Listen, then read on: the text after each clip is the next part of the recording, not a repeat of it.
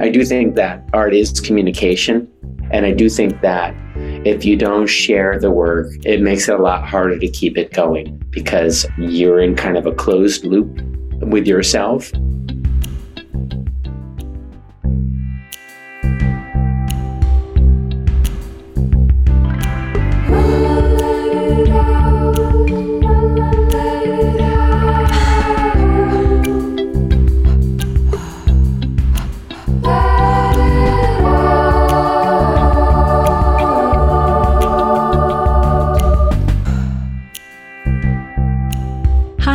This is Let It Out. I'm Katie Dalebout. This week, I spoke to artist Derek Melander. He is a sculptor who works with secondhand clothing to create clothing sculptures that explore the intersection between global consumerism and the intimate relationship we all have with what we wear. I loved this conversation. I love Derek. We share a mutual, very close person to each of us, my friend Sasha, who, if you've listened to this podcast for any length of time, I bring her up often, or if you're my friend in person. We get into how we met at the beginning of this. So I'll just tell you that this conversation covers everything from record club and music and nostalgia to clothing and textiles and sharing clothing, consumerism, leaving traces, making art, friendship, relationships in general, family, connection, socializing, the power of the neighborhood. And it's a long one, so we're going to get to it as soon as possible. However, although this episode is on the longer side, I want to start us off by reading something to set the tone. Derek mentions art school, and there's a point in this conversation where he talks about starting his career as an artist and having to unlearn to find his own process in creating art. And at the time, he was working with his dreams, which is a really interesting part of the conversation that we'll get to. But I mentioned these art rules from Sister Karina Kent, and I'd like to read them now. So settle in. This is a long episode. It's going to be a long intro.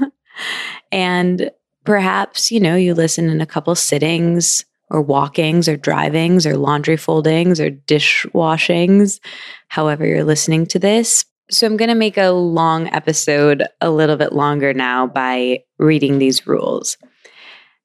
Maybe you've read them or you've seen them shared before, or you have an image of them.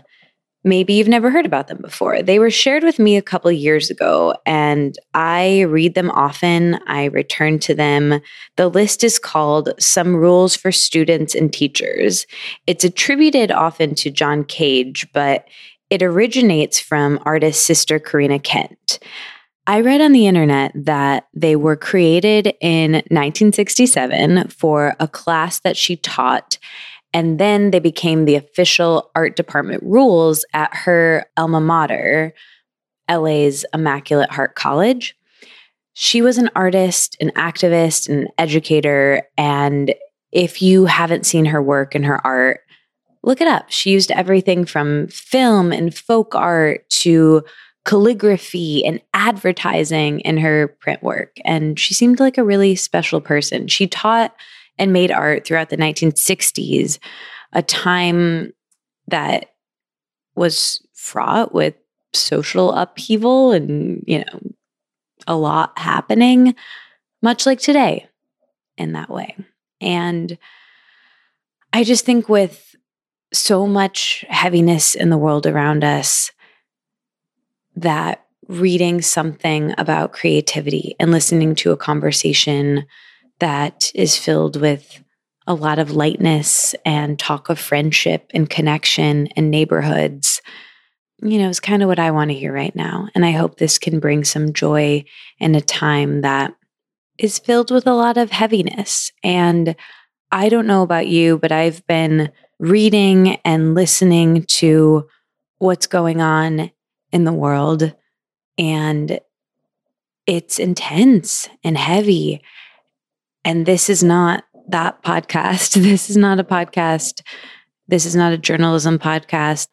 This is about making art and connecting and friendship and making relationships and discovering our feelings and trying to be better at being ourselves. And we're not making an impact that will educate people about the state of the world.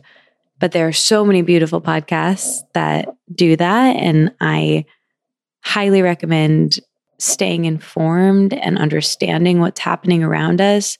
And I also highly recommend being gentle with yourself and tuning out at a certain point and tuning into something light, because we have to manage our own nervous systems so we don't burn out and we can be useful to other people and ourselves.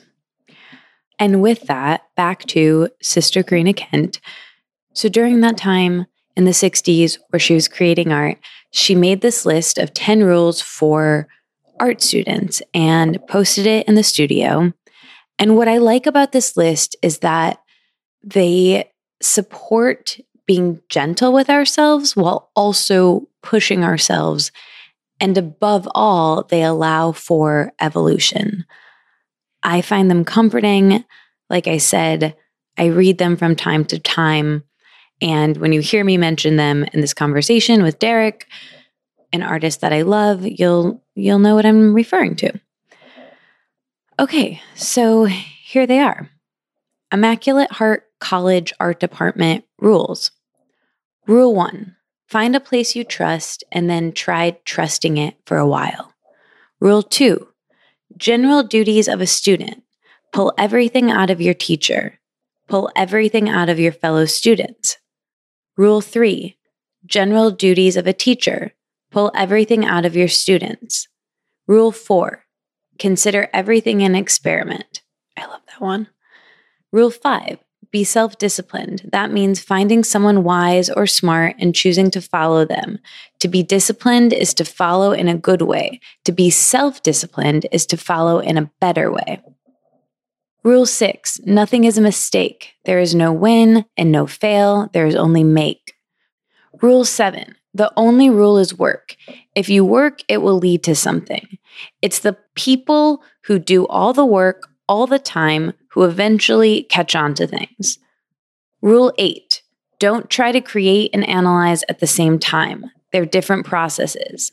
Rule 9, be happy whenever you can manage it. Enjoy yourself. It's later than you think.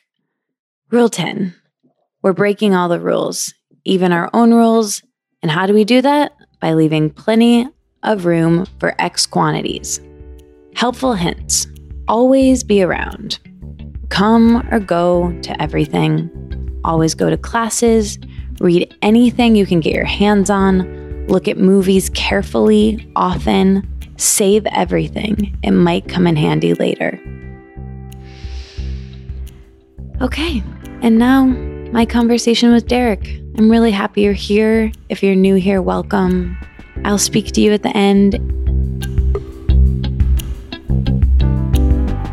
Derek, I'm so happy you're here. We were talking about podcasting a little bit as a medium, and I was like, we should start recording this, but I'm just so happy to be talking to you. And, you know, I think it would be interesting as a place to start to talk a little bit about how we met. So I'll start. And I think maybe the first time I'd heard about you a lot from our mutual friend, Sasha Jones. Oh, she's amazing. Well, she's amazing. I mean, wow. Truly incredible. We call her my non-birth mom, and she has been on, everyone here knows her. If you've been listening for any amount of time, she's been on this podcast probably more than anyone else. She interviews me every year for my birthday, and she's been a guest many, many times and is just probably one of the most special people in my life that I've met ever. And we met in such a kismet way 9 years ago. And I know you and Sasha have been friends for a really long time. And anyway, I guess we must have met, you know, maybe at one of her holiday parties or something, I'm sure. And then my real first memory of meeting you was at a record club, which we'll get into eventually, but we did one on the roof. And I just remember thinking you were so cool and wanting to know more about you. And then I went and saw one of your installations with Sasha and before I left New York, and that was incredible. And, you know, we've kind of kept in touch ever since. That's amazing. Do you remember what installation you saw? Yeah, it was in the Lower East Side. I think it was the one with Eileen Fisher. Or maybe it was at Love Henry. Yes, that's what it was. Yeah, my friend Catherine's store. Oh, that's so cool. I'm so glad you got to see that. And I'm really flattered you made your effort all the way down to the Lower East Side. Although if you were hanging out with Sasha, you probably weren't that far away. No, I wasn't. I think I still lived in the East Village then. I walked for sure. Cool. But maybe I was living in Brooklyn. I don't know. Either way, I loved it. And I have a photo definitely of Sasha and Didi and I at the in front of your work that we probably sent to you and that I'll have to find. But anyway, I loved it and would have trekked anywhere to see your art. Oh, well, I'm so flattered. I'm so flattered that you did that. And I will have heartily agree. Sasha is really one of the most special people in the world, without a doubt. And I know that you and I are not the only ones who feel that way. She has a large fan base. Totally. And she's introduced me to a couple people early on. She had someone that she knew came on the podcast, maybe one of my like third or fourth episodes, like many, 9 years ago, I guess. And every once in a while, she'll, you know, kind of nudge me in the direction of someone I should talk to on here. And recently a couple of months ago, I guess, she was like, you should talk to Derek. And I was like, that's a great idea. And here we are. Well, I'm really flattered that you followed up on that. And honestly, your show's amazing. And I love the way I love your interview style. You have a great voice too, you know. So do you. Oh, thank you. Well, I'm curious. I don't actually know, or maybe Sasha told me, but I forgot. How did you meet?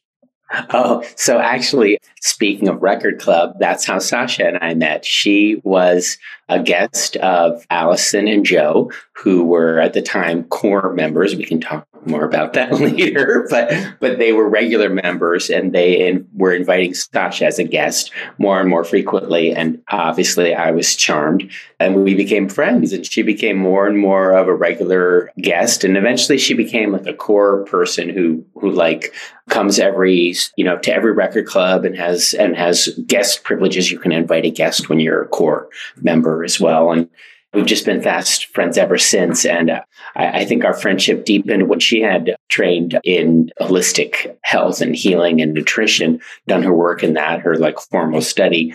She did a class on that linked nutrition and creativity, which I took, which was so cool. And quite emotional at times. And yeah, I loved it. And I doing those classes in her living room with a half dozen or so other people really made that bond even tighter. And then eventually record clubs spun off, and there ended up being two record clubs, and I ended up being in that same record club. And she has been the spitfire of that whole thing ever since. I don't think it would exist without her. She's been really energetic about it. And she and her husband, Mike, often cook a delicious meal and host as well. So, yeah. Mm. So I didn't realize that she started as a guest until right now. Yeah, she did. Who knew? Yeah, there's hope for guests.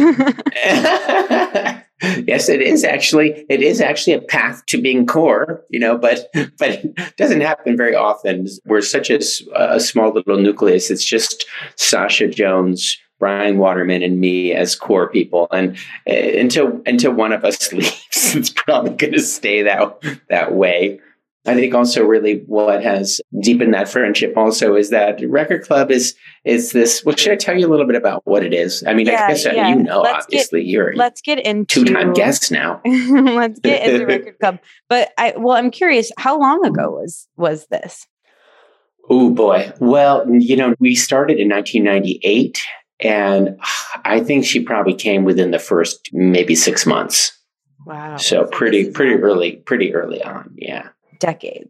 Actually, I could look at the website and tell you exactly when she joined and what her first song was. Cool.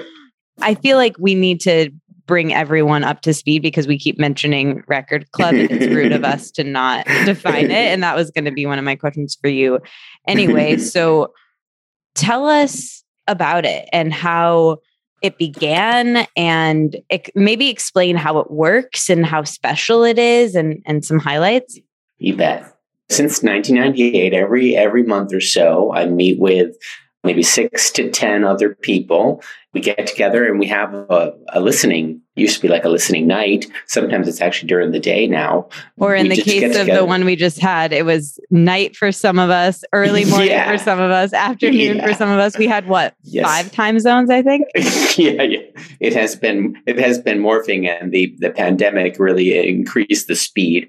So we get together and we listen to music, and everyone plays 2 songs, and we just listen in silence. There's chit chat in between, of course, and you can talk about the song you played if you want to, but we just really get together and listen to music.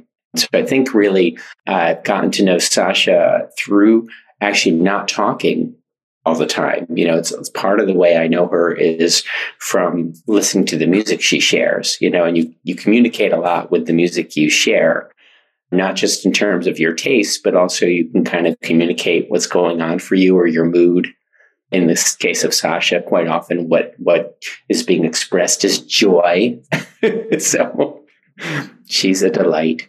It's really started out really as this idea that was birthed by Meg Malloy and Dan Carlson. They had been both in a book club, and they were talking about, wouldn't it be cool if there was like a book club for music? And so the idea came together that they would use sort of like a book club format, but like play songs. And so, and for me, it really is kind of like a mashup of that kind of, I've never been in a book club, but I think of them as kind of intellectual and very grown up.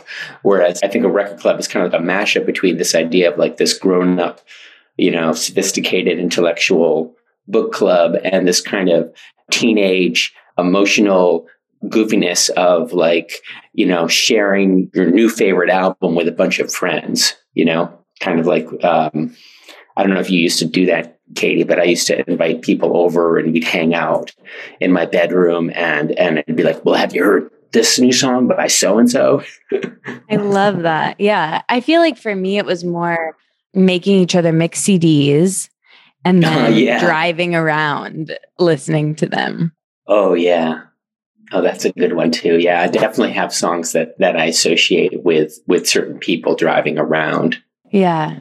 So maybe explain. So the format is you listen to, like, get into the minutia of it, because I think that's what makes it so special. And I love what you said about listening. Like, you can learn a lot about a person. You can become friends with a person based off of not talking. I think that's a really interesting concept. And I also love that people come alive when they talk about, you know, people love talking about themselves, right? Which is fine. And we all do. And, you know, that's part of it is ego. And part of it is just genuine. Like, it's a way for us to connect. Like, I believe it creates intimacy, you know, to see each other. Right.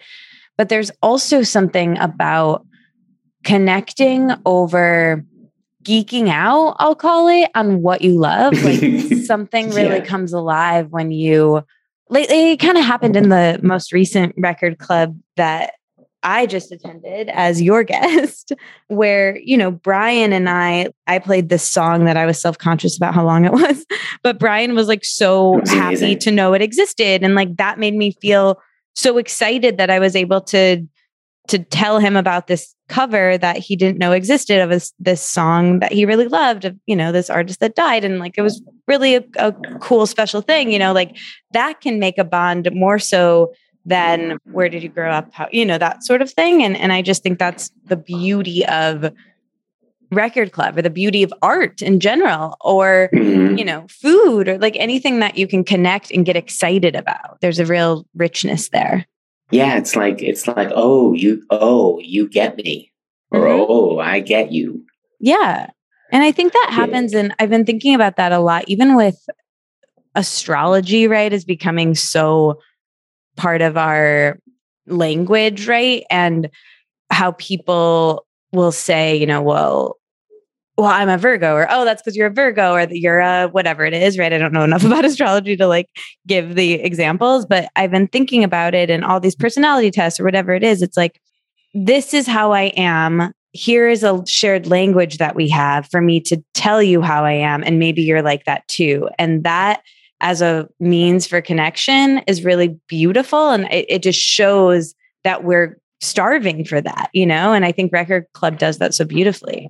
Yeah, it's definitely like a form of communion, you know, for me. And I use that word a little bit sheepishly because I think people think of like religion and the Eucharist maybe when you say communion, but I really just feel like there's this kind of togetherness that is, it's not verbal, you know, you're not really, it's not this conversational thing, but it is togetherness.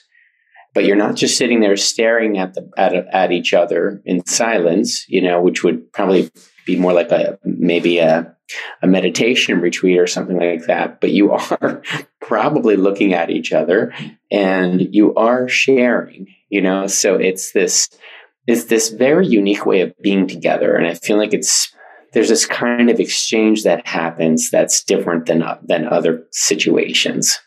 Yeah, there's a real beauty to it. Do you have any highlights looking back over the last however many years?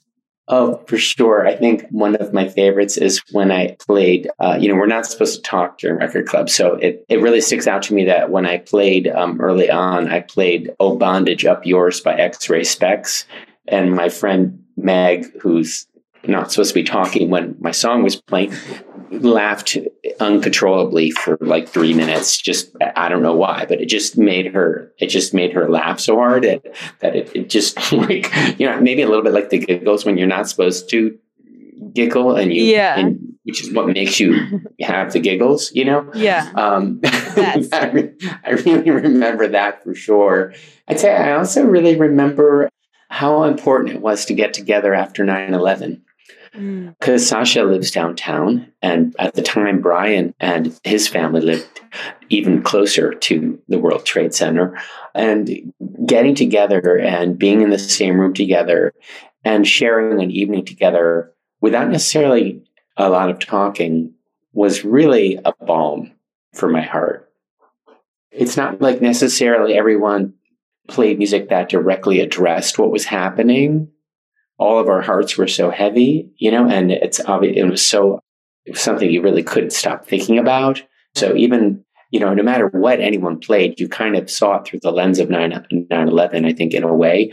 And so it was a kind of communion, nonverbal, because, at times, really, there's really not much to say in a way. There are times that are sort of beyond words. And so I think those months that followed it was just really so essential to kind of be in the fold with everyone and just be listening to music and trying to have some kind of normalcy. I actually had to go and look up what I played because I couldn't remember. But in October that year, I played The Doors, Take It Easy. I guess it's called Take It Easy, Baby. You know, take it easy, baby, which I think says a lot. Take it as it comes. And then I played a song called Bostitch by this band called Yellow, which is just the most strange and goofy, irreverent song you could probably, one of the most crazy songs you could come up with that's silly and funny, you know, in the same club. And I think that kind of sums up a lot, because on one hand, you're just kind of like, just taking it a day at a time. And then on the other hand, it's kind of like, can I just smile, please? Can something make me laugh, please? Yeah, that had to be a really interesting time for all of you. It's something I remember when I moved to New York, and I would, you know, be at Sasha's house for, you know, many of those soup nights or beautiful meals that she would make, and we would all be in the living room.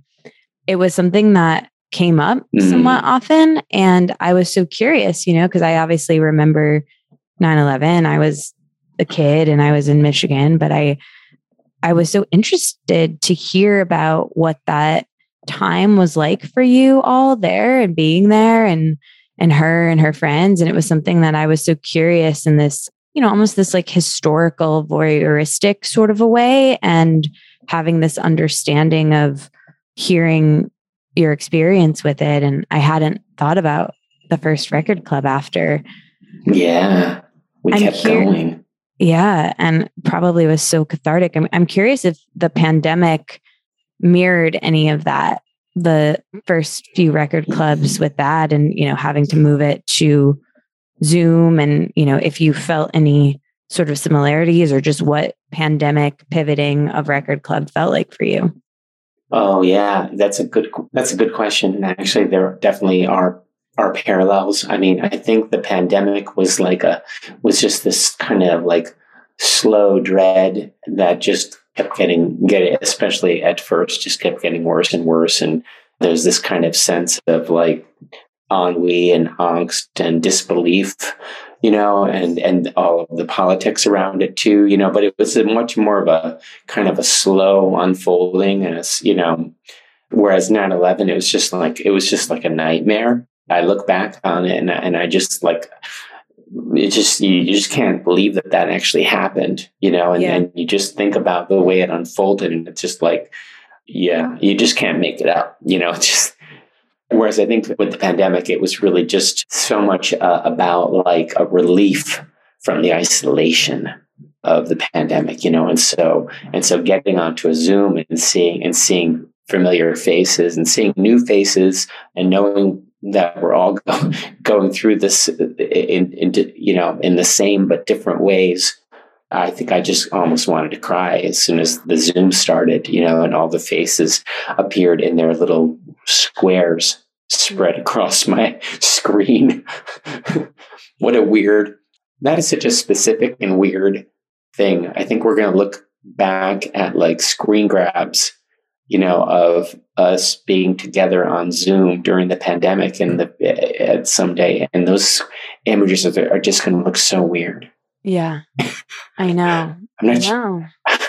It's truly wild. I have similar feelings about, you know, it'll hit me sometimes, not as much recently, but, you know, over the last, 2 years or so of this, where I'll, you know, just even seeing people walking down the street in masks, or, you know, the reality of the situation of like, I can't believe this happened, you know, like when forgetting what it was like in a pre-pandemic existence. And I turned 30, April 30th of the onset of the pandemic, and the first year. Yeah. First, you know, second month in, or first month in almost. And I had this funny Zoom birthday party, I guess we'll call it, where, you know, I sent out an email of like, you know, I guess I'll invite everybody I know everywhere, which is kind of cool. Like that wouldn't happen other than maybe like my funeral or wedding. Right. If I have one of those. So come to the Zoom. What else are you doing? You know? And it was such a weird group of people because, you know, it was someone in Ohio and Los Angeles and New York and Australia and Paris. And that was really beautiful. And I found recently, like to your point about the screenshots, like I put them in a folder. I took a screenshot or two of that, and it's in a folder, and I'm happy that I have that on my computer because of the wildness of it all. Yeah. Cause we're all kind of, I guess there's nothing weird about a Zoom call. And, you know, I was doing WebEx meetings at work before that, but I think I don't know if it's going to be visible in those screen grabs, but I think the idea of like all these people looking into their screens and seeing all these other people looking out into their screen, and all of us feeling somewhat bewildered. Yeah. I don't know if that's going to translate. I don't know if that'll be visible in those screen grabs, but that's definitely how I was feeling. Yeah, me too. Or we'll remember it when we see it, right? That's kind of like, I think, yeah, we'll remember it. Yeah. Yeah. kind of like when you smell an old perfume you used to wear. Oh, totally. Yeah. I mean, it's nostalgia. I think that's the interesting thing about memory, right? It's like our memories are so fleeting. Like I said this to you, you know, you looked up a song that I played at Record Club so many years ago, and I wouldn't have remembered that without being prompted. But the second you told it to me, I definitely remembered. And I remembered more about that night because you told me that. And I think that's what's interesting. Like I sometimes don't know if I have a memory of something or if it's because there's a photo of it or, you know, the smell. There's this bar of soap, I'm staring at it right now, that always makes me think of when I first moved into this apartment. And it's so distinct. And it's something that my dad's wife sent me when I moved into my apartment in Greenpoint, like many years ago. But when I shipped all my stuff from New York, I hadn't used it. And it was one of the strange slew of items that came here. And I was in this apartment and I didn't have, you know, the basic things like soap. And I found it in a box and I was like, oh, great. And now I like don't want to smell that. I do this with songs a lot, actually, where it's like, I don't want to listen to it too much because I don't want the memory to shift out of what it brought me back to. Totally. So it's interesting. At first, I thought you were saying that you had the same bar of soap, like open, like, and you were using it in Greenpoint and you still had the same bar of soap in California. And I was thinking to myself, you got to wash your hands more. I know. You are the reason for the pandemic. No, it's like a bar of soap that I keep in the kitchen, but like, I feel like I don't really use soap in the kitchen. So somehow it is still going from when I moved in here, but I feel like in the kitchen, I don't really wash my hands with soap. I end up just using the dish soap. You know what I mean? Anyway. Yeah. Right. Because why wash my hands when I can wash this dish and wash my hands at the same time? Right. We're just being, you know, environmental, which speaking of, I'm sure we'll get back to Record Club at some point because it's just so special and I'm so happy it exists. But I want to talk about your art. So you work with recycled clothing. I'm so curious, how did you get into that? And what is your background as an artist? Oh, thank you for asking. When I was six, I won't do that to you, but definitely a creative kid. And my dad was an artist. My grandma was an artist. So there was a lot of art around. I ended up deciding to go to a school of visual arts for my BA. And I've been really pretty dedicated to it ever since. It's funny though, how I got into secondhand clothing. Art school was like really great, but at the same time, I really kind of felt like they saddled me with a lot of dogma and a lot of useless ideas about like what art is supposed to be like. And so after I graduated, I kind of went into like a little bit of a crisis where I kind of didn't really know what to do next. And I felt like I could hear all of my teachers' voices in my heads telling me like what a real artist is, you know, and what a drawing was supposed to look like and how things were supposed to be displayed.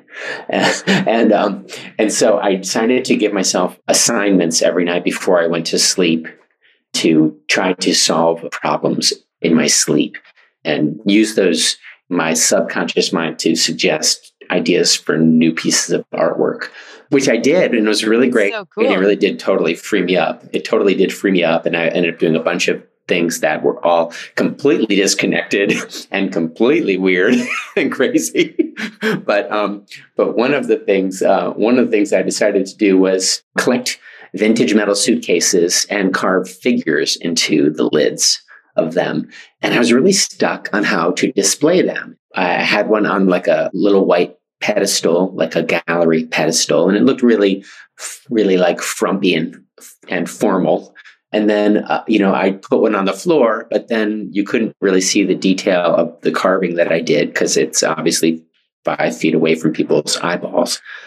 And then I screwed one into the wall. And then people, when I showed it to them, they would be like, why is the suitcase screwed into the wall? And which, wasn't the conversation I wanted to have. So I thought, I know. So let's think about like, what would be like a kind of inevitable way to display this? What would be kind of a self-evident way to display this. And I was like, well, what are suitcases connected to? Like, what do we associate suitcases with? Clothes. So I was like, oh, okay, I know. I'll make like a pedestal out of clothes, and I'll put the suitcase on top of the pedestal of clothes. So I started doing that, and I thought that was working pretty well. I was enjoying that. But the funny thing that happened was the more clothing I brought into my studio to make these pedestals, the more and more interesting it became. And I don't know. I'm sure this must happen to you a lot, Katie, because you are such a well-versed person, and you from all of these podcasts, you must know so much about so many different kinds of things. Well, that's very nice. I'm sure that has to be the case, but and it certainly seems to be the case when I listen to your podcast. Thank you. You're welcome. But I think for all of us, the more you know about something, the more interesting it becomes. And so the more I worked with clothing, the more interesting it became.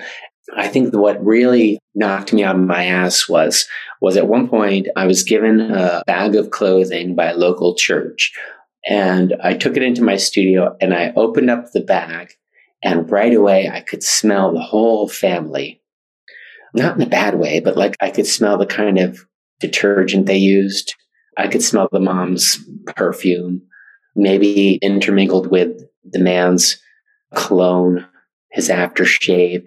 And then as I went through the clothing, I came across a bunch of baby clothes, and I could smell the new baby.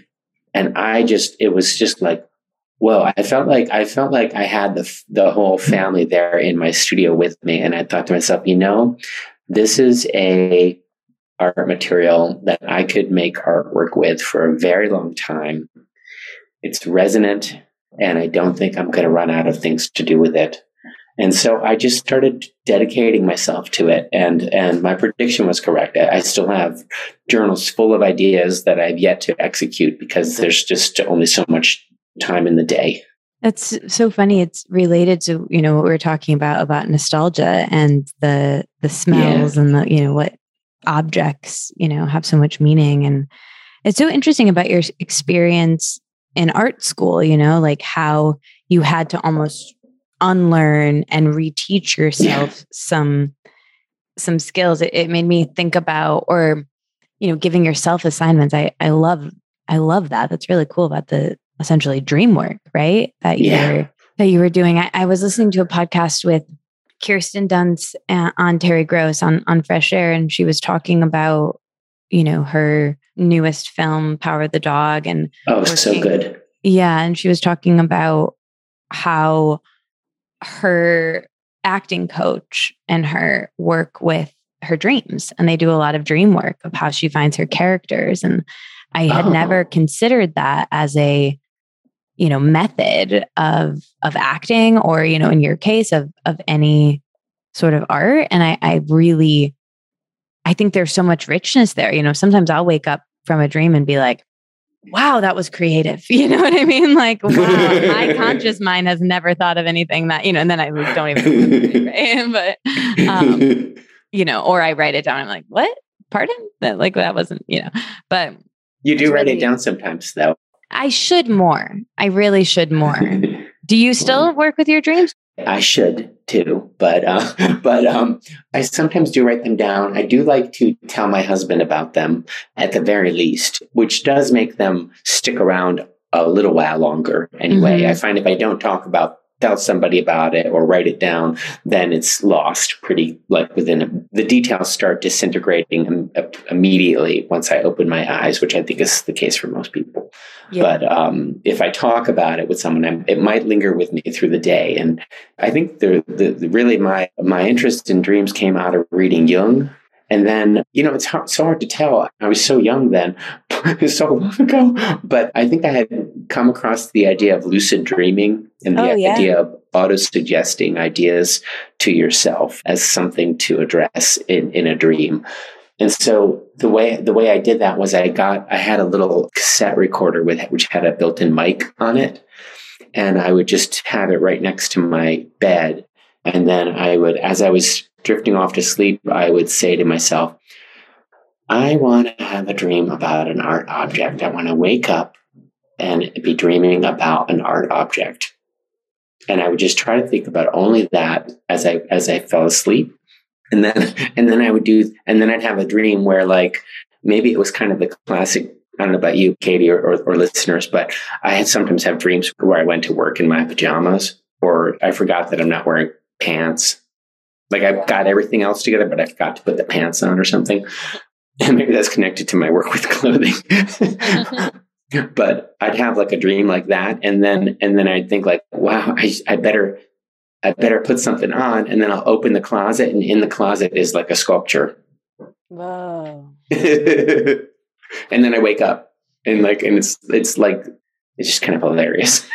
Yeah. It's interesting. Like, around the time that I met Sasha, actually, I think this is like really close to when I graduated from college, and I was like 22, and I was living by myself, but I had just like moved away from where I grew up, and I was still in Michigan, just in Detroit. And I got really into, I was like kind of trying all of these holistic and wellnessy things, and like really going down the rabbit hole, which is like a whole nother long story, kind of in a problematic way. But one of the things I was trying was lucid dreaming. And I remember, like, that's a thing about it, is that you writing them down immediately or talking about them immediately, you kind of have to catch it. Right. And, you know, I think it's an interesting thing to play with, and it's cool to hear about. And it's cool that it was, you know, therapeutic for your unlearning. You know, I think about, have you read the Immaculate Heart College Art Department Rules by Sister Karina Kent? Oh no, please do tell. Oh, they're so good. I'm going to send them to you. And I feel like rules like this, and, you know, I think there's other, Julia Cameron's work, right? The Artist's Way. Have you ever gotten into that, or done artist morning pages? Actually, that was part of the class I took with Sasha, actually. Oh, cool, and we did use some of those techniques. I'm trying to remember. I think the morning pages were really useful for me, just as a way of working through things and kind of helping me to understand what was going on in my own mind in a way that I might not have had otherwise. You know, it's easy to kind of avoid, push that stuff under. Absolutely. I mean, I think that's, Julia Cameron was just on NPR this week, a little segment. I just listened to it, and that's what she was saying about morning pages. It's like, it makes it very hard for you to ignore your own shit. You know, she didn't say that, but you know, like, it really puts a mirror up in your face of what you might be avoiding, or, you know, it really informed my work. My book is about journaling because of The Artist's Way. But number one, I call it the morning dump because I thought it was funny, but it's, you know, this exercise to be done first thing in the morning based off of Julia Cameron's The Artist's Way's morning pages. Mine's just a bit more directed with some questions and prompts to kind of get you into those dusty corners of your mind and consciousness that you might want to avoid. But like you said, it forces you to examine, you know, what you've maybe been avoiding. And I think her concept of doing it first thing in the morning really lends itself and is related to what you're talking about dreams, you know, about kind of catching it, right? It forces you to see what you woke up with. And I find that I feel so much more clear in the mornings and in the evenings, like just before bed or just when I wake up. And then, you know, all this other like gunk of consciousness and grounded, like of taxes and, you know, dealing with what's coming at us, that it starts to go or just dissipate. It doesn't go. It just kind of gets covered up, and then we sort of reset. And I think that practices like that, you know, the longer we can kind of stay in a morning routine sort of all day long, that's the ideal, right? That presence, that's connection, right? It's connection with ourselves. And that, I think, suits itself to be really fertile for ideas and art and, you know, therefore connection. I've never used morning pages as a way to be creative. It's always been more of a way of kind of dealing with anxieties and dealing with problems. You know, I haven't really used it in a way that's fun. So maybe I have to read your book. Yeah. Or, I mean, I think you like Julia Cameron's book too, is just so, it's about like, I think she calls it like healing your inner artist, but it sounds like your inner artist is very healed and robust and constantly making things. So I don't think that that's necessarily like what you would need to use it for, but there's this beauty, I think, in allowing everyone to feel creative, whether you're an artist as a profession or, you know, you're someone who, you know, works in finance, like finding this part of yourself to nurture the creative impulse, I think is so beautiful. And that was something I did this group similar to Sasha, where I called it Creative Underdogs. And I think having things like that to show, you know, that we're all creative, you know, we all have it within us, but we get bogged down by, you know, like I was saying, with realities of the day. Mm-hmm. I think that makes a lot of sense regarding the sharing part. I think that there's this idea out there of art for art's sake. And I would never try to tell anyone what art is or what art's for. Yeah, I think that's like setting yourself up for a lot of disagreements. But I do think that art is communication. You know, that's one thing that my art teacher, Alice Aycock at SVA, said to me, which made a lot of sense. And I do think that if you don't share the work, it makes it a lot harder to keep it going because you're in kind of a closed loop with yourself. And it's really easy to kind of wonder, why am I doing this? Speaking for myself, I mean, I always feel encouraged when I share the work, even if the reception isn't good. I always feel like that I learned a lot, and I feel I understand how to move forward better whenever I share the work. I'm an avid sharer, possibly an oversharer. No such thing. I don't think.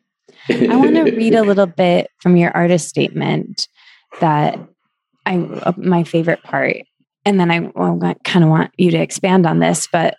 Here we go. For Derek, the process of sorting, folding, and stacking adds a layer of meaning to the work. When he comes across a dress with a hand-sewn repair, a coat with a name written inside the collar, the work starts to feel like a collective portal. Derek's goal is to celebrate and honor both the individual and the community in each work he creates. Can you expand on that a little bit? That's not bad. Right? Isn't it so good to have your work read back to you, right? I'll keep that. Thank you. A lot of different aspects of my work are kind of touched upon in that sentence or two. And I think it probably, to give an example, the most recent project is a project called The Witness. And it's a 7-foot-tall sculpture that is configurable in multiple ways. It's made with a wooden armature that is filled with secondhand clothing that was all collected during the pandemic in New York. So the fact that it's all clothing from New Yorkers, in my mind, it is ultimately a collective portrait. You know, and the idea that if you Walter Benjamin once said something like, "To live is to leave traces." And I feel like clothing really does carry a trace of the people who wore it, and the way that the elbows on a sweater will stretch out to suit our arm, you know, or the way that a stain will appear or a collar will fray. And it's all based on how it's interacting with our body. So I feel like clothing, maybe more than really any other commonplace material, has a really close connection to the body and to the person who wore it. So to make a sculpture out of all secondhand clothing from New Yorkers, for me, really feels very closely and very intimately like a portrait of all of those people. And so it was a bit of a heavy piece to work on because the pandemic hit New York so hard. And with all of my work, you know, whenever I come across a garment, whenever I'm handling a garment, there's always a certain amount of tenderness and an awareness that the person who wore this garment might not be here anymore. So there is that, especially with this project made with clothing that was donated during the pandemic, because so often when people pass away, their clothing is donated to charity. This clothing came from a company called Wearable Collections, and they have a drop box in Brooklyn. And so the clothing was brought directly there and was given to me by Wearable Collections. And going through those garments, you really feel like, wow, I'm really there. There's a lot of Brooklyn happening in here, and Brooklyn has been through the ringer in the past year, and so the clothing expresses that. You know, so there's that aspect, and then also I opened up the donations to people in the Catskills as well, which is where my studio is. And so I got to directly connect with people and hear about their experiences during the pandemic. And one thing in particular that really pretty intense was a woman came to my studio who called herself Mama Bear. And she brought me a bag of clothing and showed me all of these T-shirts that had these strange kind of organic holes in the front of them. And she explained that her son, who's autistic, coped with all of the stress of the pandemic by chewing holes in his T-shirts. And so she gave me all of these T-shirts and bandanas, for that matter, washed, of course, but that evidenced all of that living. And all that coping, you know, and so it's been a great project, and I'm going to be extending it and sharing it in the Catskills at the Catskill Art Society next month. So if anyone who's hearing this is in the Catskills area, this will be in Livingston, Maine, for the next 2 months. Wow, that is such a beautiful project, and I'm so happy that that exists. And what a intimate memorial to COVID and piece of work. As you were talking, my really close friend, actually, who is my friend's son, he did the same thing with anxiety, the chewing thing. And wow. Yeah. And I was just kind of contemplating, as you were saying that, like little, parts of clothing. And my very close friend here, my only friend before I moved here, her and I share clothing, and we're, happen to be the same size right down to our shoes, which, is something that you do when you're like a teen, but we're both in our 30s, and it's really, keep it going. I love it. Yeah. It's really special and beautiful, and something that I don't take for granted. And, I think it started because I was new here, and I wasn't planning on staying, and only had a suitcase, and no one was shopping at that time. I couldn't really go to a store, and, I didn't want to do a ton of online shopping. I guess a lot of people were doing that, but anyway, we started sharing clothing, and mostly me borrowing things from her, right? Because she had everything here, and she has this pair of shoes. She walks in a very certain way, like on the sides of her feet. And we would go on a ton of walks together, and we were noticing it. And we were noticing like the way that the indent in her shoes. And recently I have a pair of shoes that I've had, for like 2 years now since I've gotten here, that were hers, that she, was like ready to get rid of. So, they had already walked a lot by the time I got them. And then I have walked a lot in her shoes. And it's so funny. I put them on the other day, and I was having I think it might be a bunion, like a pain in the side of my foot, not the side that people normally get bunions in. I did a lot of research on this on Dr. Google. It's called a Taylor's bunion, like on the left side of your foot. Anyway, When I put on Christine's shoes, it was like the part that was not broken down from her, where her foot was like really thick still.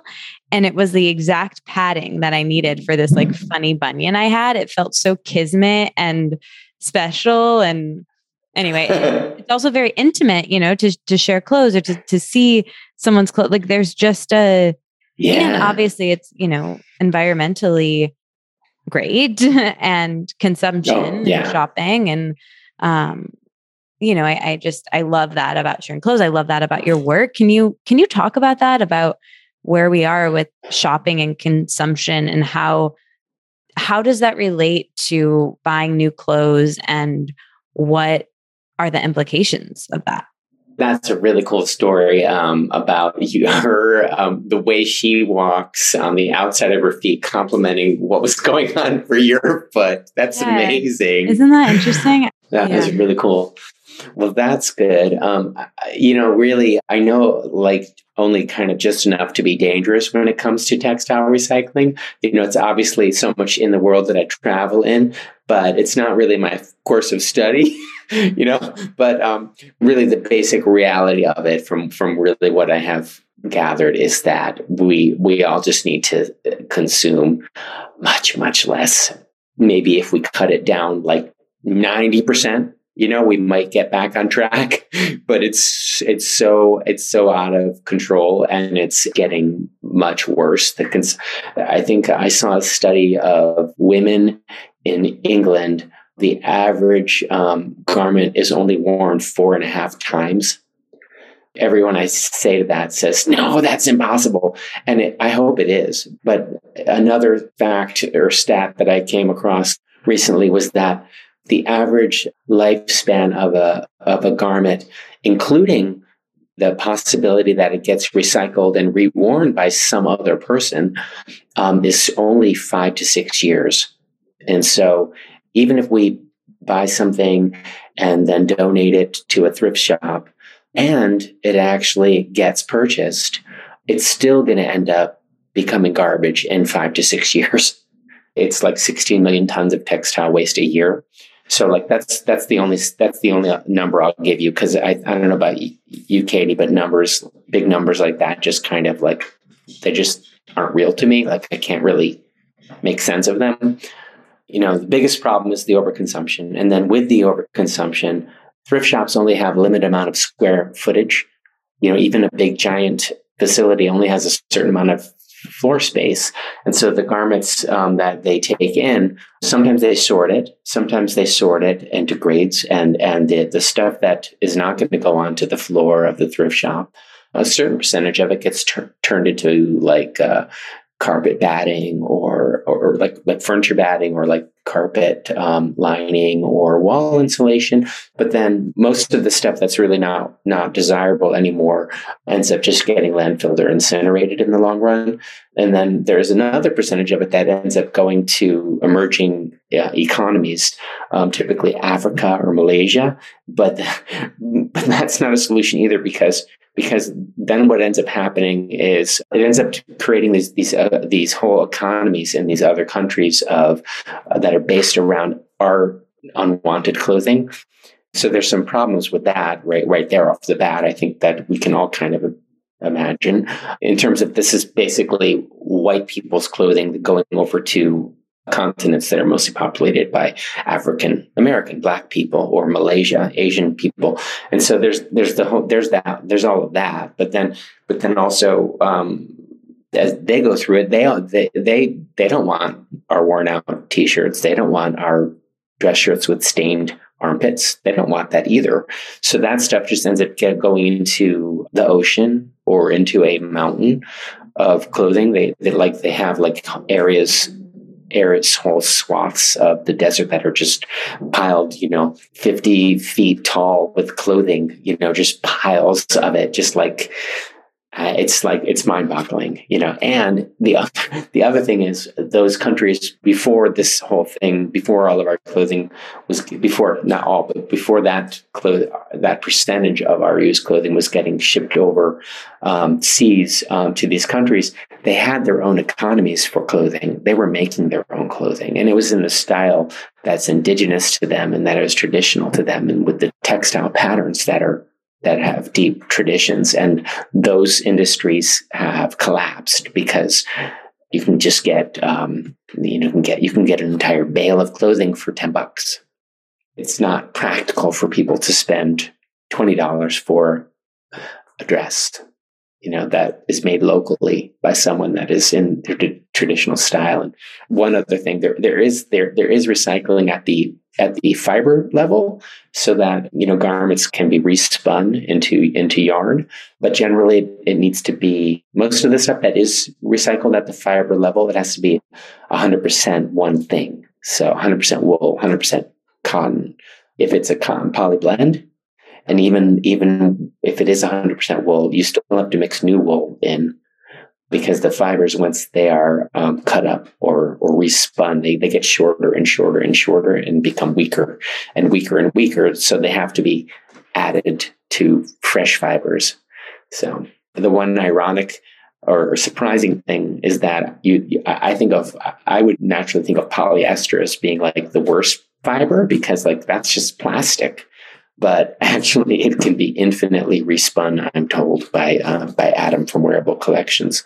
So, but it's all takes time and energy. Now that I've totally depressed you, Katie, because I know that you probably like me like to buy clothes. I love having new things. I think going back to my point about sharing clothes with Christine, I think that we want to switch it up. You know what I mean? Like we do get tired of things. And so I do understand that. But the joke I kind of make here is that I have like 4 things to my name because when I moved, not actually, but like I don't have very many possessions because when I knew I was going to be leaving New York, I pared down everything and then really started fresh here. And with that, I'm aware of the simplicity of like, I was traveling for so long in a suitcase where I had essentially a capsule wardrobe, right? Like I had only what I had, and that was so useful to me. And I like the idea of a uniform and wearing the same few things and cycling through it, but it does get stale and you want to switch it up, or it helps with confidence to like have a new boost for a minute. And of course it leaves, but there's something, I'm really an advocate for sharing clothing because I think that you have to kind of, the stars have to kind of align for everyone to be okay with that and to work out like size wise and location, but clothing swaps and there's so much there, but to your point, the piece about the really big numbers, like I'm so glad we had this conversation because even though it is bleak, it's good to contextualize and articulate in this, story format because hearing those really big numbers doesn't really do it for me. My friend Zoe read me something from, I think it was in the New York Times or something, maybe you saw it, but how human brains like can't take in big numbers, like the big figures. There was like some game where it's like, how much is whatever. And like our brains just can't really conceptualize it, right? Yeah. Malfunction. Yeah, exactly. And I went in, my really close friend here, Heidi, has this brand Osma, and it's a beautiful clothing brand. And she's been on the podcast. And I went into her studio the other day, and I really, I have like a few key pieces from Osma, and I'm like building it up. And I have, I'm trying to have a minimal wardrobe for sure. And I think that's beautiful if we can do it. And that's a whole different kind of conversation. But I went into her studio to get something recently or visit her or something. And she had like huge amount of fabric scraps, like huge in the corner. And, and her brand is a big brand. I mean, it's a small brand relatively, but it's, it's known. And she was like, can you believe that this is how much we have? And it's very noble of Osma and her in the studio and everyone who works with her that they're, trying to work with these scraps. But she was like, if I have this much in product scrap and fabric scraps, think about huge companies. Zara. Right. So it's just, why? And she had told me how much it was, or she had told the studio, and they were like, yeah, we knew it. Like we heard the number, but then when seeing it in her studio is really different, And I think your work translates that because there's something about, visually and story. Like I learn better than, hearing a figure. So yeah, it's really intense. And I'm happy that your work exists to bring attention to this issue. I need to do a better job of counting the garments I put into my pieces or weighing them, because I could immediately correlate like a sculpture with how much waste is landfill, how much textile waste is landfill per minute or whatever. And I did actually do a project like that for the Department of Sanitation in New York a long time ago. It does help. And it is mind boggling when you see it with your own 2 eyes, right? Yeah, it's something that makes it more concrete and kind of hits differently, right? Yeah, I did. I do think that from what I understand, scraps from new manufacturing, from clothing manufacturers, those do tend to get recycled at the fiber level, more so than post-consumer waste. And so that is a hopeful thing. And I do think I think a lot of designers companies and designers really are aware of that and really are making an effort. And there are companies springing up also to use those scraps. There's Fab Scrap in New York, which is really very artisanal and crafty. But then Wearable Collections actively collects scraps from manufacturers and works with companies who respin either through carding or through belting. That's good. So that's good. Yeah. But it's hard though. And I don't want to give anyone the impression that I'm perfect, because I probably bought, I think I bought 4 pairs of pants, 6 pairs of underwear, and probably like 10 pairs of socks this past year. And I'm not even dressing up for work. I'm a remote worker, so that's just most of the time.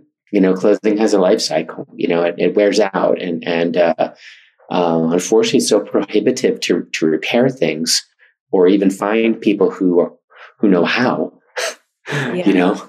Yeah, I mean, I like to repair things. Like I was just wearing a coat today that I wore all around New York that doesn't get much wear today or here, and I put it on today because it's kind of chilly and feathers are like coming out the back because it's been mended so many times, and I kind of love that, because it adds character. But then it also there's the environmental impact of laundry. Like I don't have laundry at my place, I never have, but I have to.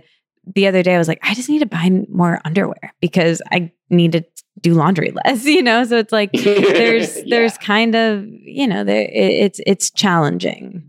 Yeah, no, it's definitely challenging, but also like things wear out, Yeah. It's like, there's only so much you can do. I did have like a pile of jeans that I was like, I'm not going to throw these out. I'm just going to, I'll wear jeans with a hole in the knee, or even starting to fray in the crotch. But eventually, it gets to be like you're kind of like some kind of creep, if you don't really address the holes in the crotch of your jeans, it gets to be like you're a flasher, And so when it got to that point, I started putting things aside, and I thought, well, I'm not going to throw them out. I'm going to repair them. And so I combined some things. I used some things for scrap and I used some things, for the whole garment, and tried to make patches. And I did that, but I don't have the skill. So it kind of felt like I was wearing a diaper when I was wearing the repaired pants, and then the fabric that I'd used for the new repairs, that tore. So most things just kind of wear out eventually. Yeah. And it's good that we got to that point that like we tried, Yeah, exactly. And that my grandma used to say, like when I would be like sucking with a straw to the very end of something, she'd be like, you've struck bottom. Like I think we've struck bottom with some of our clothes. Yes. Yeah. It's There's true. Feathers it's coming out of a jacket or whatever it is. I've been trying to like also just buy things that are high quality, that are kind of in a sense basic, Yeah. So just a really good button down shirt, Yeah. Or just a really good pair of like linen or flax slacks, And in the hopes that stuff at least will last a long time or be worth repairing because it was good to begin with, Yeah. Yeah, absolutely.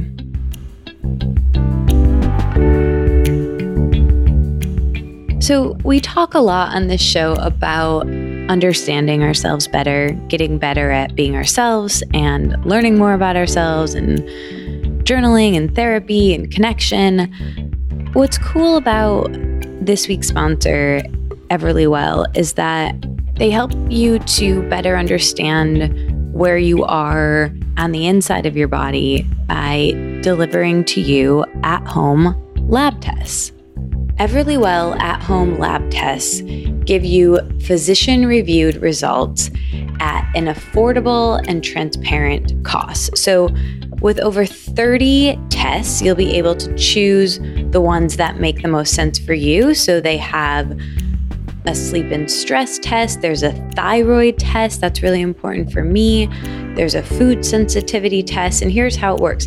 Everlywell ships your at-home lab test straight to you with everything needed for a simple sample collection. It's super easy.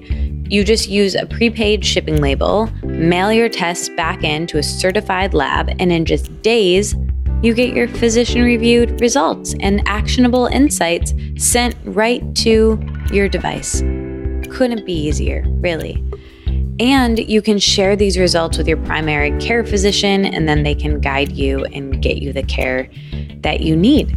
Over 1 million people have trusted Everlywell with their at-home testing. I took a test to learn more about my thyroid and my metabolism, and let me tell you, it's really, really useful. I take medicine for my thyroid, and I need to check those levels to make sure I'm on the correct dose, and I was able to talk to my doctor about it. It's really cool, and I'm happy it exists, and I think you might like it too. So for listeners of this show, Everlywell is offering a special discount of 20% off an at-home lab test at everlywell.com/letitout. That's everlywell.com/letitout for 20% off your at-home lab test. everlywell.com/letitout.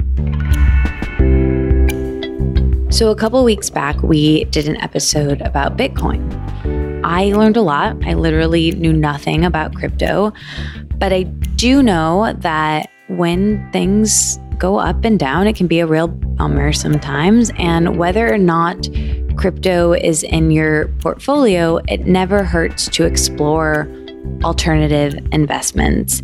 And one of my favorite artwork is really cool and interesting, and I would love to tell you more about it. So fine art isn't just beautiful, it can also be an investment. Contemporary art prices outpaced the S&P 500 from 1995 to 2020. And more women are taking advantage of it. According to Forbes, in 2021, for the first time ever, women investors spent more on art than men. And while most of us can't buy, some of the art we go look at in galleries, today's sponsor, Masterworks, makes it possible for everyone to add blue chip artwork to your portfolio. They're even giving our listeners priority access at masterworks.io, promo code LETITOUT. You can definitely check out their offerings and learn more at masterworks.io, promo code LETITOUT. See Regulation A disclosures at masterworks.io/about/disclosure. Today's sponsor is so useful, GoodRx.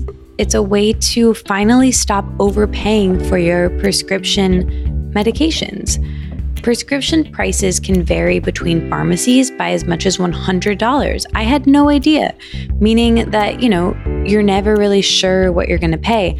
I really didn't even know that the price varied. So not only will GoodRx find you discounts, it will also let you compare and find the lowest prices at pharmacies near you, like CVS or Walgreens or wherever you want to go. Now you'll always know what you're paying before you get to the pharmacy. Even if you have insurance or Medicare, GoodRx often beats your copay price. In fact, anytime you need to fill a prescription, just check it out. You can just go to GoodRx and see. They could save you potentially up to 80%. That's really cool. I have to take some medicine for my thyroid, and GoodRx is helping me to make sure that I'm getting the best price for this medicine that I take every single day. So for simple and smart savings on your prescriptions, check out GoodRx. Go to goodrx.com/letitout. That is goodrx.com/letitout. goodrx.com/letitout. GoodRx is not insurance, but they can be used instead of insurance in 2021, GoodRx users saved an average of 79% on retail prescription prices. Thank you so much, GoodRx. I want to talk a little bit about your dad, Richard. I know he was an artist, like you mentioned, and I'm curious how, if you can expand a little bit on how he impacted your art, because it's so beautiful, his art. You have it on your site and you've been putting it together, and it was really beautiful to look at. So I'd just love if you could talk about that a little bit. Oh, thanks. I'm so flattered that you asked. He would be thrilled to know that we're talking about his art. He was, I think, the classic Sunday painter. He went to had a day job at the family business, which was to fabricate things out of styrofoam. Maybe that's part of the reason why recycling has ended up in my artwork, and maybe in some ways I'm repenting from all of the styrofoam that my family produced. But the factory was actually a really creative place for him and me. He had an art studio in the factory. There was like a corner office kind of partitioned off area that was called the design studio, but really it was his art studio. So he would go there every Saturday and invite one of his four kids to come along. We would get into all kinds of shenanigans, and like there was a box shoot where that ran along the whole length of the building from the fourth floor all the way to the basement, where you could pop a box into the chute and it would go all the way down into the basement, or they could kind of intercept it and bring it into the shipping room. We would like make a car shape. We would make a box into like a car and put it in the chute up at the top and get in the box and ride it all the way down 4 stories. And then it would come out at the bottom onto this like wheelie roller thing, this like rack of wheels, and pick up speed. And then we would go crashing into a wall. So that was I think the most memorable thing about it for my other siblings, for sure. But I'm the only artist. And so I used to actually go and make art with him too. I would observe him working, and he would set me up a spot to work. And when I got old enough, I was allowed to use the wood shop, not really so much use the power tools, but I could access all the wood scraps, and I would take all of the wood scraps and make these sculptural objects and paint them. And it really was this kind of cool thing where like, where I ended up, I think, becoming ultimately the biggest customer for those studio days. Whereas I was the youngest too. So my older siblings kind of probably wanted to go smoke pot with their friends. And so I would continue to go to the studio with him, and we'd like have a studio day. You know, he'd do his thing, I'd do my thing. I'd be aware of him. He'd probably have one ear to me, making sure that everything's good.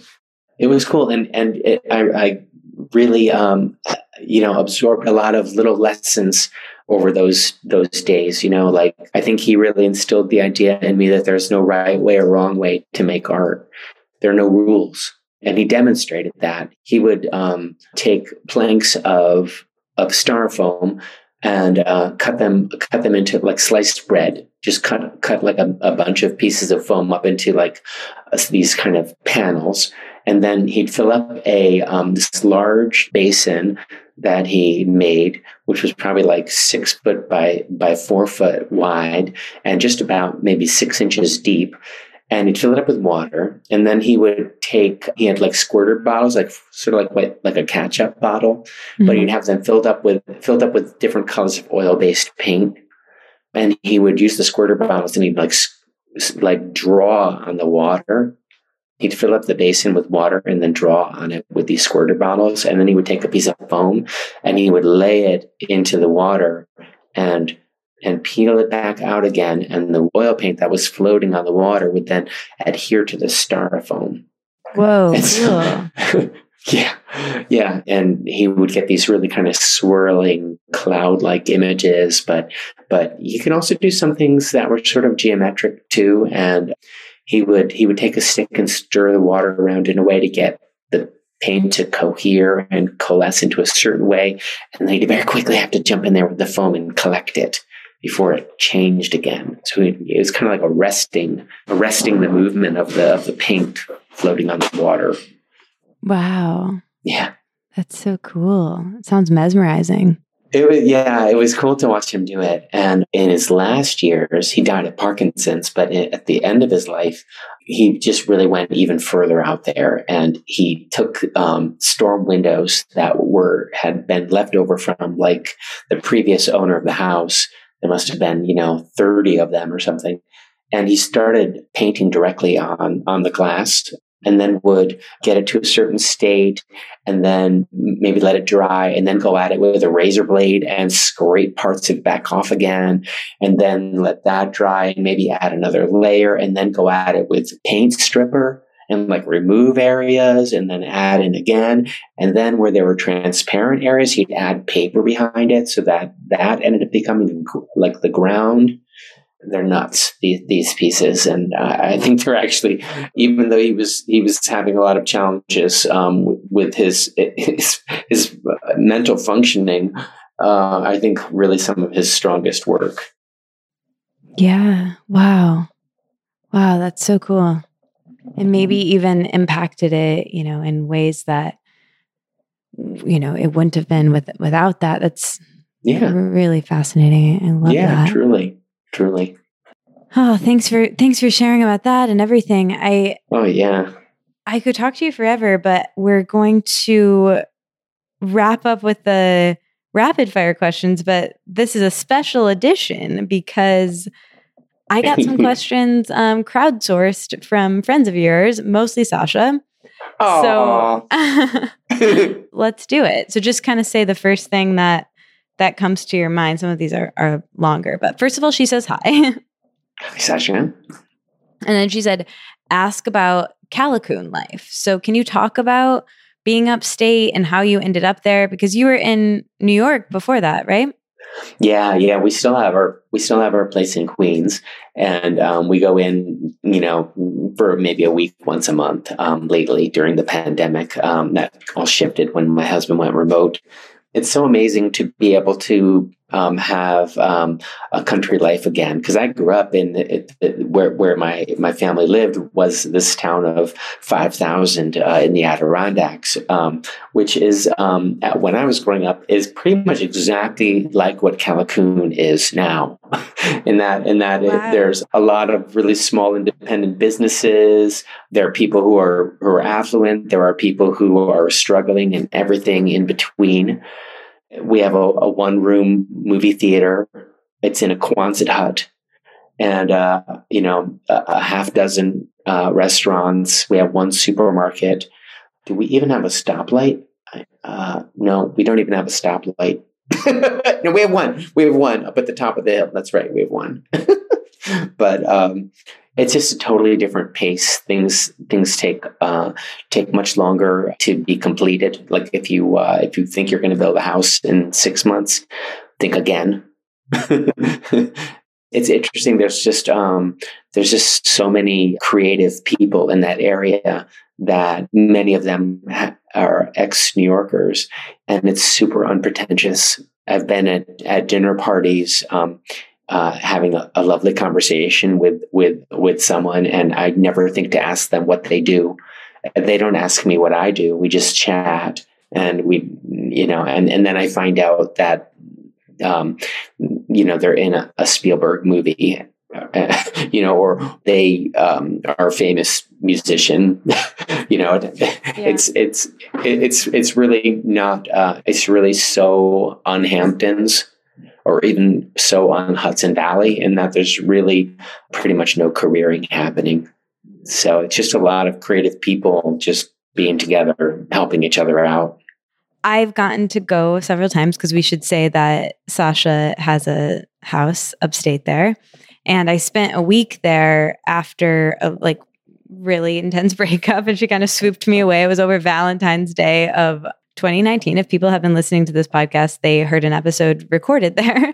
But it's such a special place, and all the stories that I've heard from Sasha too, of you know, she'll be at a party and be like, oh, yeah, I was dancing with, you know, I won't say who it is, but I was like, oh, wow, you know, or, you know, it's just, it's really special and cool. And I had never experienced anything like that until I moved here, actually. And I live in a neighborhood of, you know, I live in Los Angeles, but the neighborhood that I live in feels similar, you know, where we all kind of do our own funny, creative things. And, you know, we'll meet or talk at the coffee shop and you'll meet people just as people. And that's kind of how I've met all of my friends here.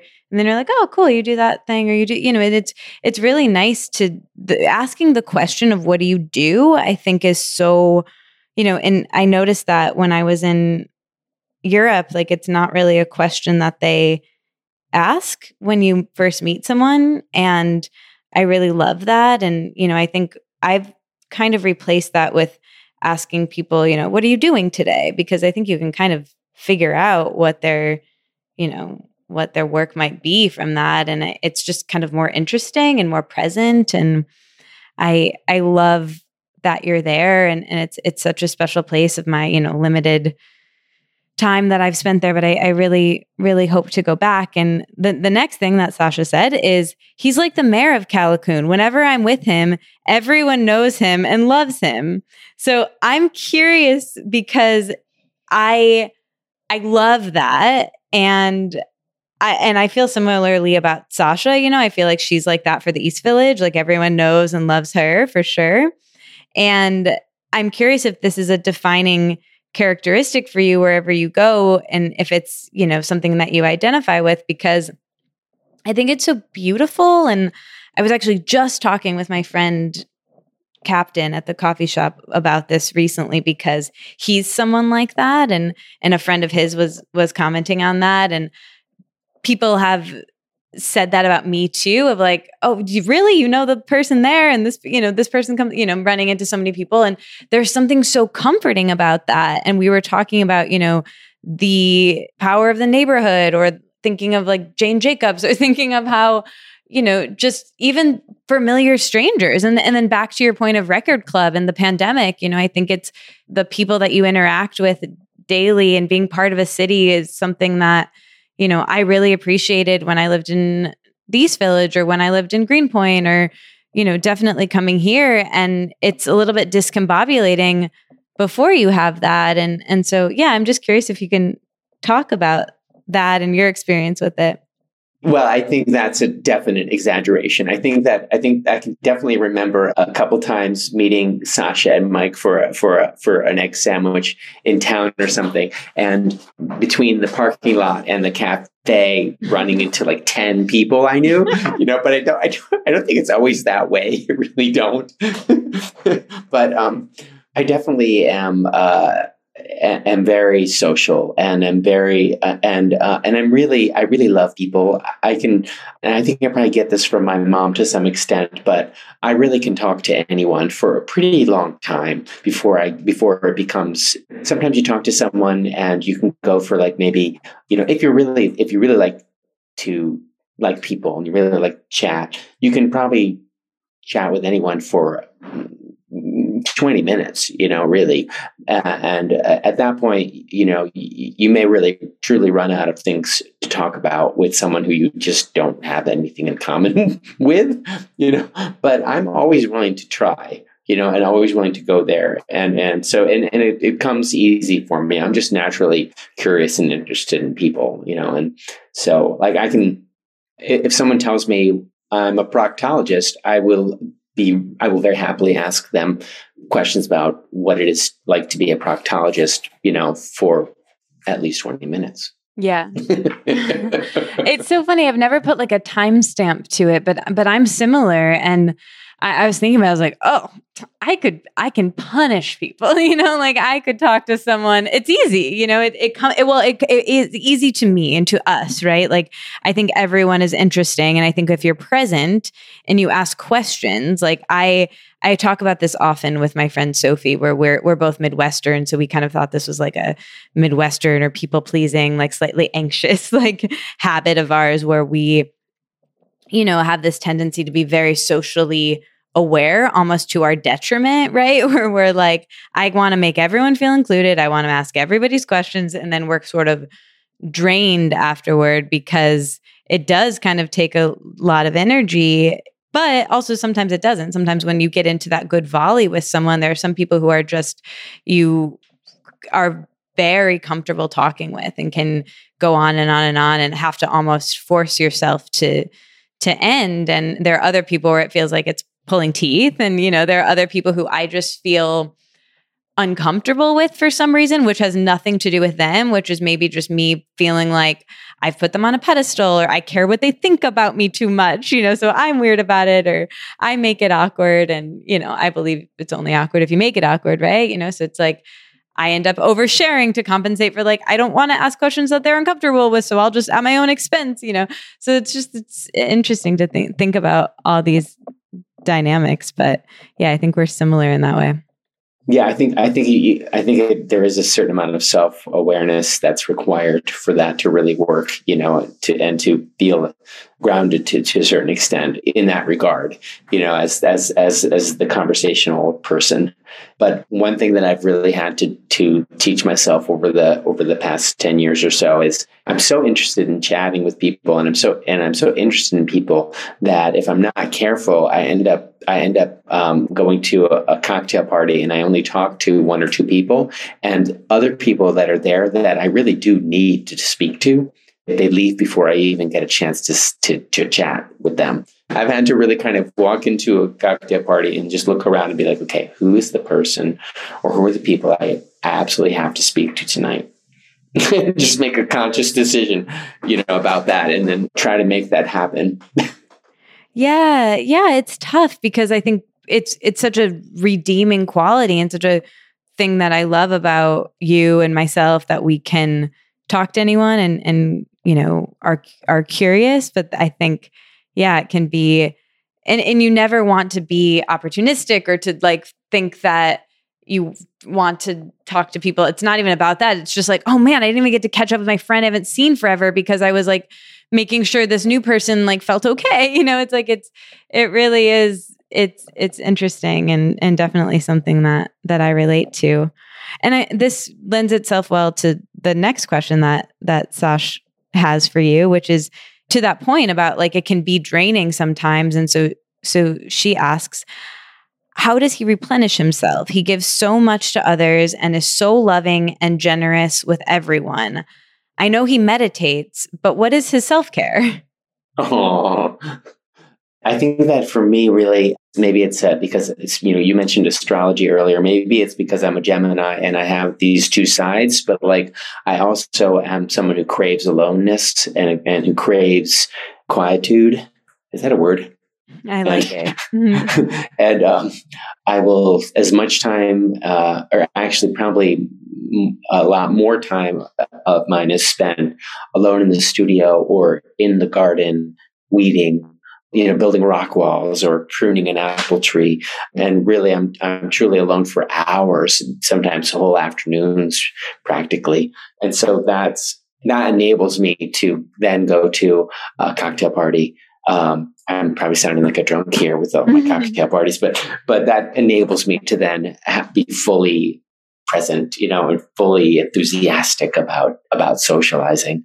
But like, I definitely like, if I do too much of that, I do really kind of start to disintegrate, you know, internally. And I start to sort of, I know I'm self-aware enough to know when that's happening, you know, and to be like, okay, gotta run. Yeah. But yeah, I definitely, my inner world starts to kind of disintegrate and collapse after a while if I don't get enough of my alone time. Yeah, I'm the same way. You know, my mom always talks about Myers-Briggs because she works in HR, and I'm like the least extroverted of the extroverts, right? Or like if it's a spectrum right in the middle, or I feel like I need to find my Goldilocks constantly of alone time and with others time. But I feel like we're all sort of like that too, you know? It's kind of like with any sort of astrology or personality test, if you read all of them, you're like, I kind of like them all, you know? So it's self-awareness, right? And it's like individualized. Mm-hmm. I'm curious, you know, with that, where do you feel the most inspired? You know, where do you get your ideas? How do you catch them? You mentioned dreams, but anything else? I'm trying to think if any of my dreams have come into my artwork lately. I actually made a piece recently, which was totally based on a dream. It was like I was going through a pile of like lumber in Jackson Heights in my dream, and I pulled up a piece of plywood and there was an art object laying there, and that's so I made that art object. So God, that's so cool. That can happen, but more often than not, really, it comes from daydreaming. I'm really good at that. Yeah, it's really like just kind of like thinking and just kind of like one thought leads to another, leads to another, leads to another. But I think also an important part of that is I write stuff down. Like I've always been really good at having a constant thread going where it says, like I have one in my Apple Notes called Art Ideas. And anytime I come up with an idea for an art project or an idea about how to modify something, I just go right in there and I write it down. I've got my phone all the time. I always record everything. I've got like probably like, 30 sketchbooks too. I write them down. So you catch it. Exactly. That's a theme of ours today. Yeah. My friend Christine's shoes, she's really good about that too. Just like prolifically creative in so many different mediums and always uses her phone and gives that advice to catch it. So one last from Sash. So she said, I married him and Scott, and that's not really a question, but Sasha, we should mention, is an officiant of weddings. If people don't know that from listening, one of her many talents. And so, something we often talk about on the show is relationships. So I would love your, greatest lesson on partnerships or romantic relationships. It's so important to stay open to possibility. There have been many times in my relationship where I've thought, I tried this, that didn't work. I tried that didn't work. I did therapy. I tried this, I can't fix this. I'm all out. I'm done. I'm done. I can't go forward. There's nothing else. I got no other tricks up my sleeve here. So I guess it's over. And I think the thing that really changed when I met my husband is I had a really good therapist, and she said to me, "Okay, so you're done. So tell me, what do you think would happen if you actually didn't leave?" And I was like, oh, "Gosh, that never occurred to me. I don't know." And so based on that session, instead of going home and packing my bag, I just went home, and days passed. And what transpired was things that I could have never imagined. Like things ended up resolving themselves in ways I would have never dreamt. He did things and said things that were so effective and were exactly what I needed, and that I never thought he would say or do, that were so, that like I didn't perceive as being possible, and so I think really the idea of just being open to possibility, and I guess saying it another way is just sitting your ass down and just waiting. Yeah. Wow. I'm just letting that land. I think that's really important. Yeah. Patience and openness to possibility. Because most things really aren't an emergency. They really often feel like an emergency when you're upset or when you're distressed or depressed. They feel like emergencies, but most of the things actually, they're not. Nothing's really going to go, whatever's wrong now, it's not really going to be any worse if I just sit my ass down and shut up for a couple days. Not really going to be any worse. Right. And I think we want to do something to relieve discomfort, right? Like we don't want to feel feelings we don't want to feel, right? So we want to turn to something to make progress or to initiate something. And yeah, I think staying with those uncomfortable feelings, there's richness on the other side of them, or change, or there's simply, they dissipate after some time. Just one quick thing is my friend David's parents were in town one time, and I like to ask them that same question, Katie. And I asked them, so what's your secret? How is it that you've kept your marriage together all these years? And his dad just goes, well, we just didn't get divorced. Yeah. And then his mom chimes in. She goes, and it's so expensive getting divorced. Yeah, that's it, right? Like staying with the discomfort and like choosing someone that you want to sit still with for a while. Yeah. Yeah. What's your greatest lesson on friendship? That's a tough one. I think accepting that relationships ebb and flow, and they, and we kind of inhale and exhale people sometimes as this, and that's actually not something to be hurt by, that it's just actually a natural part of life, you know, and there are times when you have so much privacy and so much in common with someone. And there are times when you're really on in a different place, and I think that I think if you can be okay with that, and be comfortable with that, and not have that be painful, you can really have some really meaningful long-term friendships where you have, because you know there's that expression, there's no friend like an old friend, and I do think that's true, but it doesn't mean that I was consistently close with that person. Always. That's such a wise sentiment, and something that I was just thinking about earlier today of that's been the lesson for the last few years for me. And I think probably for a lot of people with the pandemic, but it was definitely clear for me in terms of moving cities and, you know, maybe it just at the life stage that I'm in, but it's non-attachment, right? Like to be able to do that lesson, it's like you have to be non-attached and that, you know, there of course are moments where you'll be needing more from a friend or a relationship, and that ebbs and flows too. And I remember feeling really self-conscious about that, like with Sasha actually, like before, you know, during that time we were talking about where, you know, I like joke about it now, but I was so distraught and I like didn't want to be alone. I would like follow her around the East Village and be like, "You're going to yoga? All right, I'll be at yoga." And I would just like lay on my mat. Like I don't want to be at yoga. I just wanted to like be around someone, you know? And so I think it's like, there's times where you know, have this like level of closeness and you're kind of in a rhythm with someone. And then this happened to me just today actually, where a really close friend of mine was spending a lot of time with a different friend, and I noticed something bubble up in me where I was like, had a little bit of like, it felt like I was 12. I was like, oh, am I jealous? Am I feeling like I'm going to be replaced or out of the group or not? I'm not as cool as that person, or, you know, and it's like, I was able to, you know, kind of see that happening now where, you know, a year ago even, or 2 years ago, I would feel so attached to, you know, let me insert myself or let me, you know, and even like also too, just the lesson that friends take time, friendship takes time and builds and can't be forced. And there are times when you have to make yourself feel okay, because then you're not going to be as attached to like, please include me in group, you know? Right. Yes.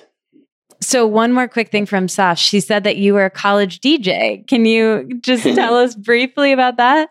Actually twice. I grew up in Ballston Spa, which is near Saratoga Springs, which has Skidmore College.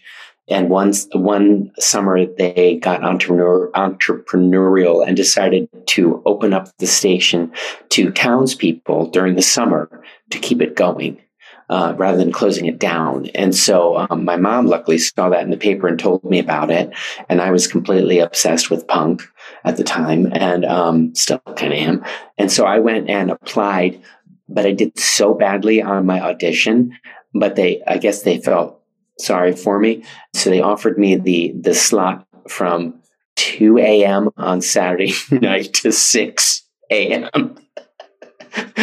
And so that was grueling, although I never missed a slot. And the upside was I had a lot of hours to fill. And so a lot of time to practice. And it was amazing. And I do remember getting a phone call one time at 4 o'clock in the morning, and I could hear all of this noise in the background. And this guy goes, "Hey, it's I just want to let you know I'm calling from the refinery down in Kingsbridge, and we listen to your show every night. We love your show." It was so sweet. And I guess the night shift, you know. And then when I went to a two-year school right after high school for communications, we had a little radio station there on campus, kind of a letdown actually, because they didn't broadcast beyond the walls of the campus. But I DJ'd there too. And I still have some of my playlists. Actually, I should share one with you. I played a lot of Sushi and the Banshees and The Cure. Oh, cool. Yeah. Please share. Oh, that's so cool. That's actually, I didn't even think about this until you were speaking, but that's something else we shared, Derek, because in high school, actually, I did the announcements. And then I also we had a radio club that we would we had this grand idea that we would play music between classes, in that 5 minute in between. Adorable. But it was a dumb idea because people want to talk during that time. No one wants to you couldn't hear anything. It was so silly. But then in college, actually 89 FM, because it was also I grew up in the college town that I went to school in, and I would go down to this basement and play whatever I wanted. And I was so nervous, but also it was the middle of the night, so no one was listening, and it was the best. And that radio station itself is how I learned so much music that I still love today, and it's probably going to be the coziest music to me of my life, because it was, this college radio station played things that, at the time I wouldn't have gone to hear without it. And it was really special. Yeah. Amazing. Wow. Boy, that's a deep connection to that music of that time for you then. Yeah, for sure. Well, maybe I'll play one of those songs next record club I'm a guest at. Love that. Would love that. I'll try and steal you again. Great. I am the worst guest stealer. So. Yeah, it was fun being your guest instead of Sash to this one. Well, I think you're incredible. Thank you so much for talking with me. The name of this podcast is Let It Out. So is there anything that you wanted to let out that I didn't ask you, that you never get to talk about, that you wanted to share? Yes. Tomorrow, I'm going to release hundreds of scans of family photos that I ended up with when my parents died. And I'm going to release them to the rest of the family and put the boxes away, far away, deep into storage, so I don't have to feel guilty that I've been hoarding the archive anymore. So I'm going to let that out to all of my extensive family and cousins who are spread all over via Facebook tomorrow. So that's very exciting. I love that. That's a great answer to this question. Probably the best one that I've gotten. Very literal. Well, you're incredible. Thank you again so, so much. We end letting out a deep breath. So you ready? I am so ready. Inhale. Let it out. Thank you, Derek. This was so much fun, Katie. Thank you so much for including me. Thank you so much. It was incredible. Be well.